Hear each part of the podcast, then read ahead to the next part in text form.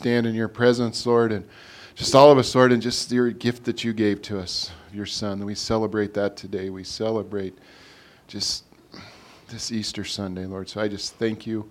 Lord, as always, just I pray for our hearts and our ears and our minds to be open, Lord, and just give me the words to speak and just uh, be with us today. Let us just feel your presence. In your name we pray.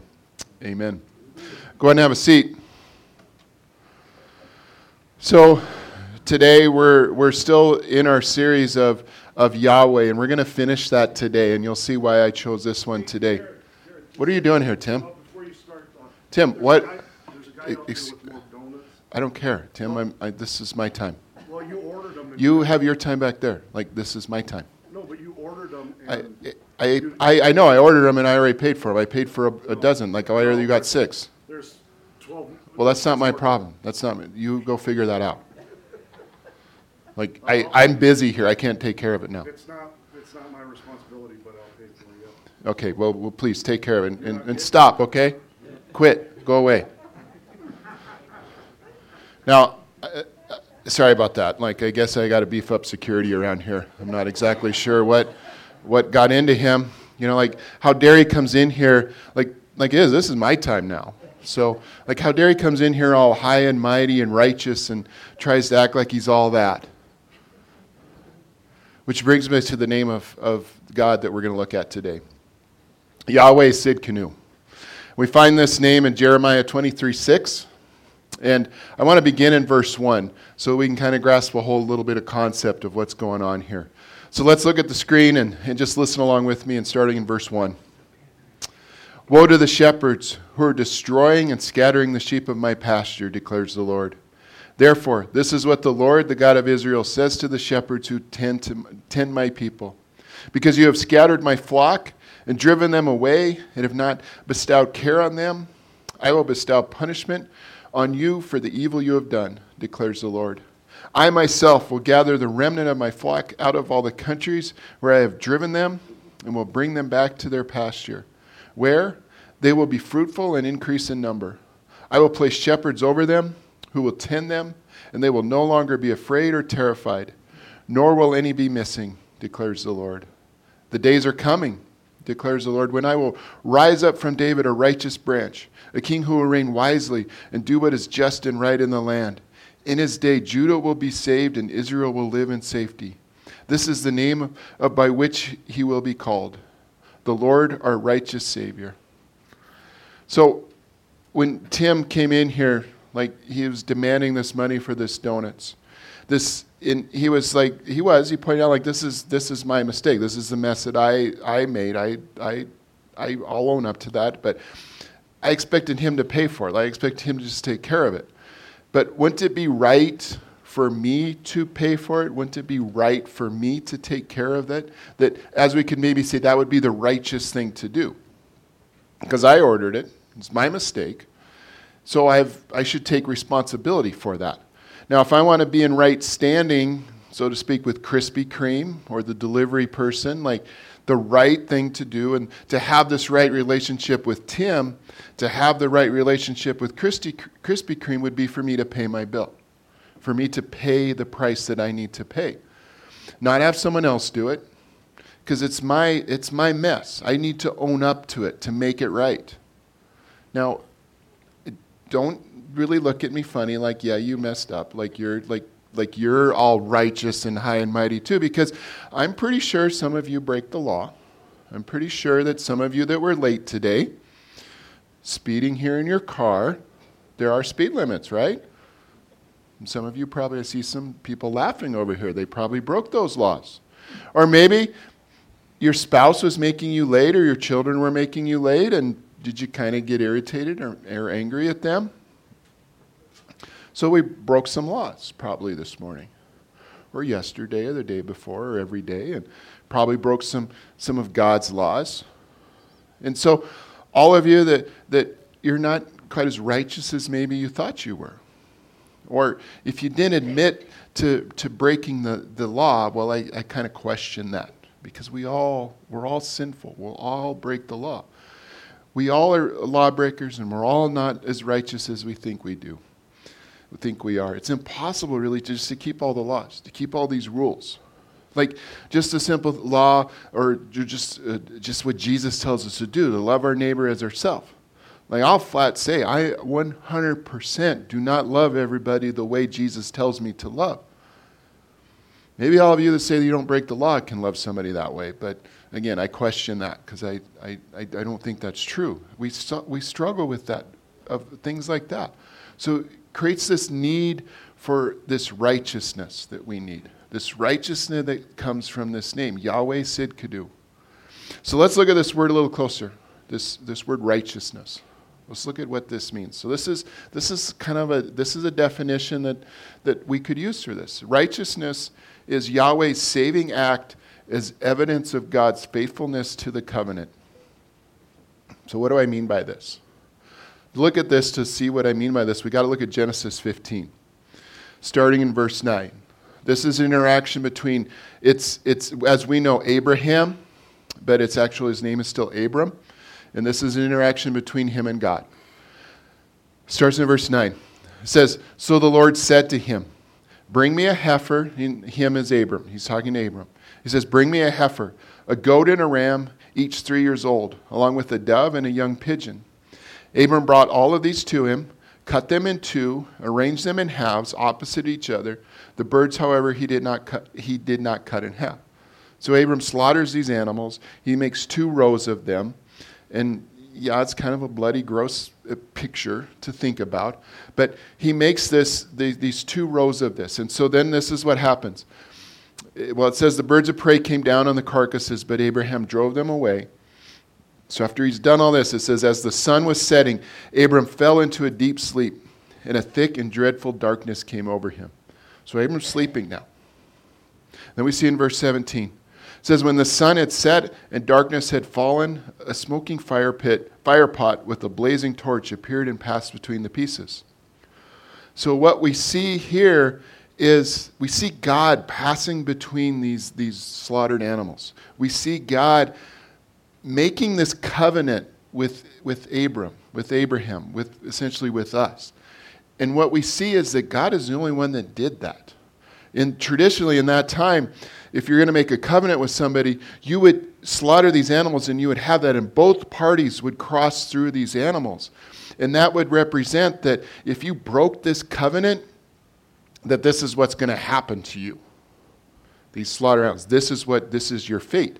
And what we see here is God is the only one that passed through these animals. God is the one that made this covenant. Now, kind of give you a visual picture of these slaughtered animals and that, that but what we see is that throughout history, and we, we those of us that read, know about history in Israel, like Israel continually broke this covenant. Israel was not faithful to this covenant. Israel made false gods. Israel cried and whined about not having food and water. And Israel pursued other, other things and other gods other than the true, one true God, other than Yahweh. But what we do see, God's always faithful. God keeps his covenant. God, our righteousness. We see that Yahweh is really, he's the only one faithful to this covenant. And this covenant of faithfulness that Yahweh has, this righteous God, it, it shows us that Yahweh continually has these saving acts throughout history to uphold his covenant.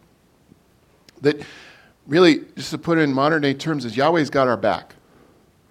We mess up, but Yahweh has our back. Even though we don't deserve it, we don't live up to our part, Yahweh's living up to his. Which brings us to today. Which brings us to thousands of years later to this Easter Sunday. In fact, about 2,000 years ago, God demonstrated his righteousness. Why we celebrate today? God demonstrated his righteousness by his saving act of giving his son Jesus offering his son Jesus to die on the cross for us, to die on the cross and then rise again from the dead, to conquer death, giving us freedom, giving us freedom from. There's many of us in this room that have had addictions or had things that we know what I'm talking about here. Like, we're free now. God has given us that freedom, given us that forgiveness of our sins, given us that freedom from the mess that we make for ourselves. All of those things that maybe have kept us trapped. Maybe some of us are trapped still in this room right now. But Jesus came to set us free, He came to give us new life. God doing this because God is, is our righteousness. God is giving us that rightfulness, this faithful one who wants nothing more than to restore our relationship to Him. Giving us righteousness. Not, not by things that we can do. The Israelites were given laws. We're given laws. We're given rules. We're giving so many things that we can't obey and we can't earn this righteousness. There's nothing that we can do that we don't deserve it. We don't deserve it. We don't deserve it. This is our mess. We didn't deserve this.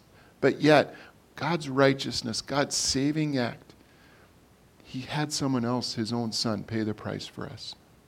Look at 1 Peter 2.24.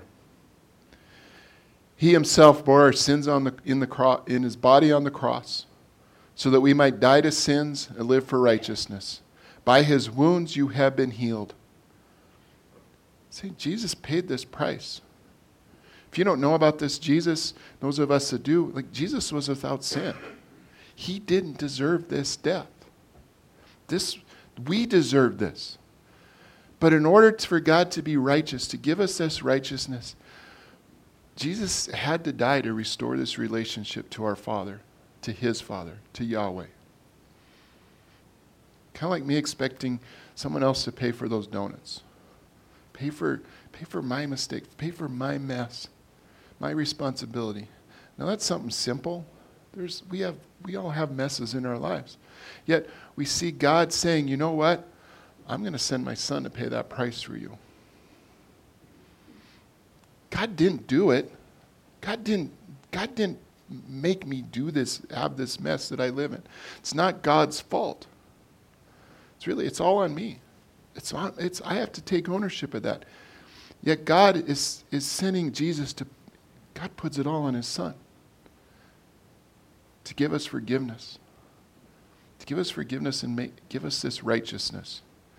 Someone else paying the price for me. Jesus paying that price for me. Demonstrating God's, God's righteousness. God's righteousness of wanting to, this relation restoring love that He has for us by sending His Son to die for our sins and save us. There's this book that I've been reading, and um, I, I, I, I want to read the, the couple pages to you out of you because it describes the last 24 hours that Jesus was, was of his death. And so I just want to read this because I think it describes just what, it, what this means. So let me just listen to these words. It says the next 24 hours were a travesty of justice. The religious authorities conspired to have Jesus executed on trumped up charges that were never substantiated. A series of six trials were painful and shameful, conducted either under a shroud of secrecy or amid the screams of a frenzied mob. Jesus was beaten mercilessly, stripped down, spat upon, before being pulverized by a brutal lashing that stripped flesh from the bone. Then, to satisfy the sadistic whims of the guards, thorns were pressed into Jesus' skull. His wounds were mockingly covered by a scarlet robe, laughing off his claim to be king. The soldiers unwittingly dramatized the true meaning of Jesus' death, crowding him with our curse and shrouding him with our sin. To testify the murderous demands of the crowds, the Roman governor Pontius Pilate, who could find no fault in Jesus, still sentenced him to a criminal's death. Jesus was made to carry his own heavy cross to a lonely hill outside the walls of Jerusalem, Golgotha. There he endured the most excruciating death the Roman war machine could mastermind. Jesus was crucified with large spikes nailed through the nerve clusters of his wrist and ankles. The sky grew dark as creation mourned its Maker's suffering. Yet, even as his blood soaked the earth below, what came out of Jesus was nothing short of divine love. Prayers for his executioners, provisions for his mother, a promise to a thief. After hours of agony, as his strength ebbed away, the one who breathed life into our nostrils had that breath leave his own. The moment triggered a profound reaction. The earth shook, graves were opened, the veil cloistering God's holy presence in the temple was torn asunder. What was happening? When, with his death, dying breath, Jesus declared, It is finished. and it was his work of atonement. Everything was necessary for sinners to come close to a holy God was completed at the cross. Evil powers to exile us from God have been exhausted, and the apocalyptic symbols surrounding Jesus' death played out that breathtaking drama. Earth was cracking open, and heaven came flooding through. The cross is the clearest window we have in the Christian story into the holy love of God. There we encounter a God who cares so much about evil and what it's done to damage us and distort his creation that he cannot justly leave it unpunished. At the same time, we encounter God who loves us so much that we would rather step, he would rather step in to absorb that punishment than see us endure it. The cross simultaneously exposes all we have become and all God is willing to suffer so we can redeem by love. That last line, the last paragraph is really what I wanted you to hear. And that last, that last line I think is worth repeating. Look at it on the screen. It says the cross simultaneously exposed all we have become, all that mess that we are, all of the, the sinful nature of us, all just, it's, it's, it's, ours, it's ours. We have to own it. And all God is willing to suffer so he can, so we can be redeemed by love. Now, some of you, may think God can never love me. Don't believe that lie. Don't believe that lie. God loves you. God loves you. And the Lord, who is our righteousness, sent his son Jesus to pay that price for you, for you to receive forgiveness, to receive forgiveness, to restore that broken relationship to God. It doesn't matter. We're all, it's for all of us. But it's something we need to accept. We need to accept this, and it's a gift from God. Look at Romans 5 15 through 17 with me. But the gift is not like the trespass. For if the many died by the trespass of the one man, how much more did God's grace and the gift that came by the grace of the one man, Jesus Christ, overflow to the many? Nor can the gift of God be compared with the result of one man's sin. He's talking about Adam. He's talking about Adam. Adam and Eve, when they, they sinned in the garden, forever cursing the rest of the world, forever, through eternity. So God needed to, he needed to save the, he needed to save humanity. And that's how he sent his son. It goes on. The judgment followed one sin and brought condemnation, but the gift followed many trespasses and brought justification. For if, by the trespass of the one man, death reigned through the one man, how much more will those who receive God's abundant provision of grace and the gift of righteousness reign in life through the one man, Jesus Christ? So we see it's a gift. It's a gift that we don't deserve. A gift to pay the price for me, for my sin. A gift from God that we receive. We, we've received that gift, and we receive that through faith. Ephesians 2 8 tells us, For it is by grace you have been saved, through faith, and this is not from our, yourselves. It's not from us, it is the gift of God. So, what we see is a gift received by faith. Because that's what today is about.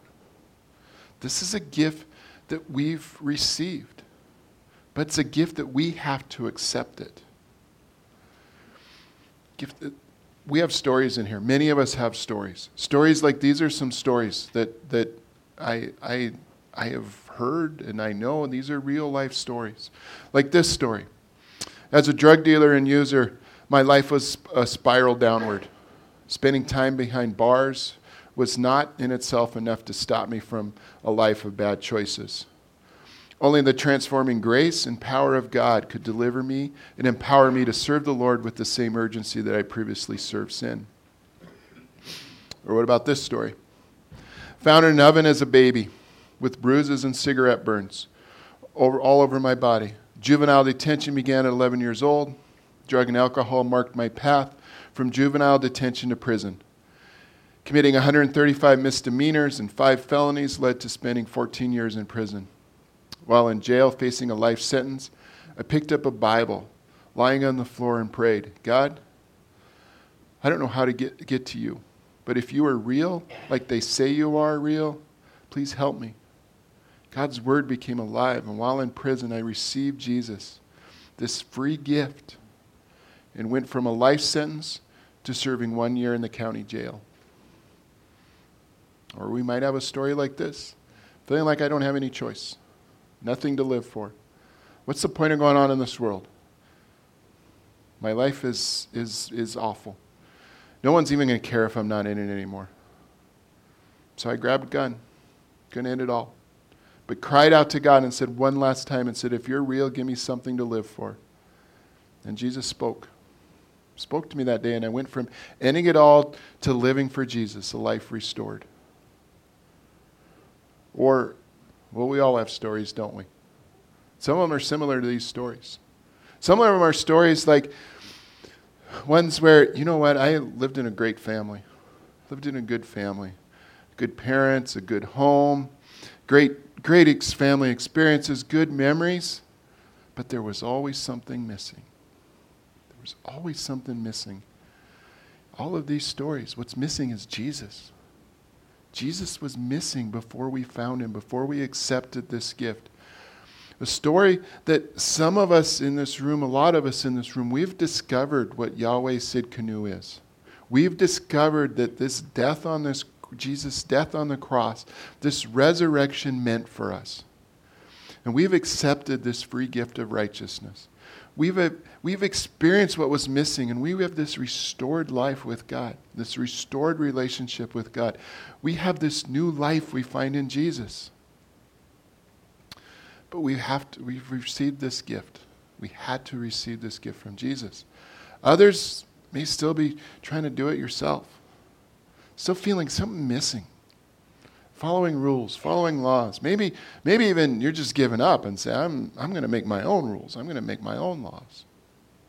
So, what's your story? What is your story? Throughout this whole series that we've looked at, we've looked at, and it's not all inclusive of, of, of the, these names of God, but we've looked at Yahweh as, as the one true God. We've looked at, at Yahweh who is present, who is powerful, and a God that saves which we're even seeing today, is God that saves. We see a God that provides. God that provides, but really what it means by provides is that He sees what's happening. He sees your life. He sees what you need. He provides for what you need. And he, He's gonna, He's there. He sees what's happening. We have seen a God that heals. We had a service where we, we, we had a prayer time where just for a healing service. And I've heard some stories of people that there's some miraculous things that happened. And I know there's still more going on that I haven't even received, heard back yet. And I think God is still working, still working healings of that day. We've seen that God's my shepherd. The Lord is my shepherd. Psalm 23. A shepherd who loves his sheep, a shepherd that loves them and cares for them a shepherd that is willing to die for them and has died for them. How God is peace and how God is there. God is there always.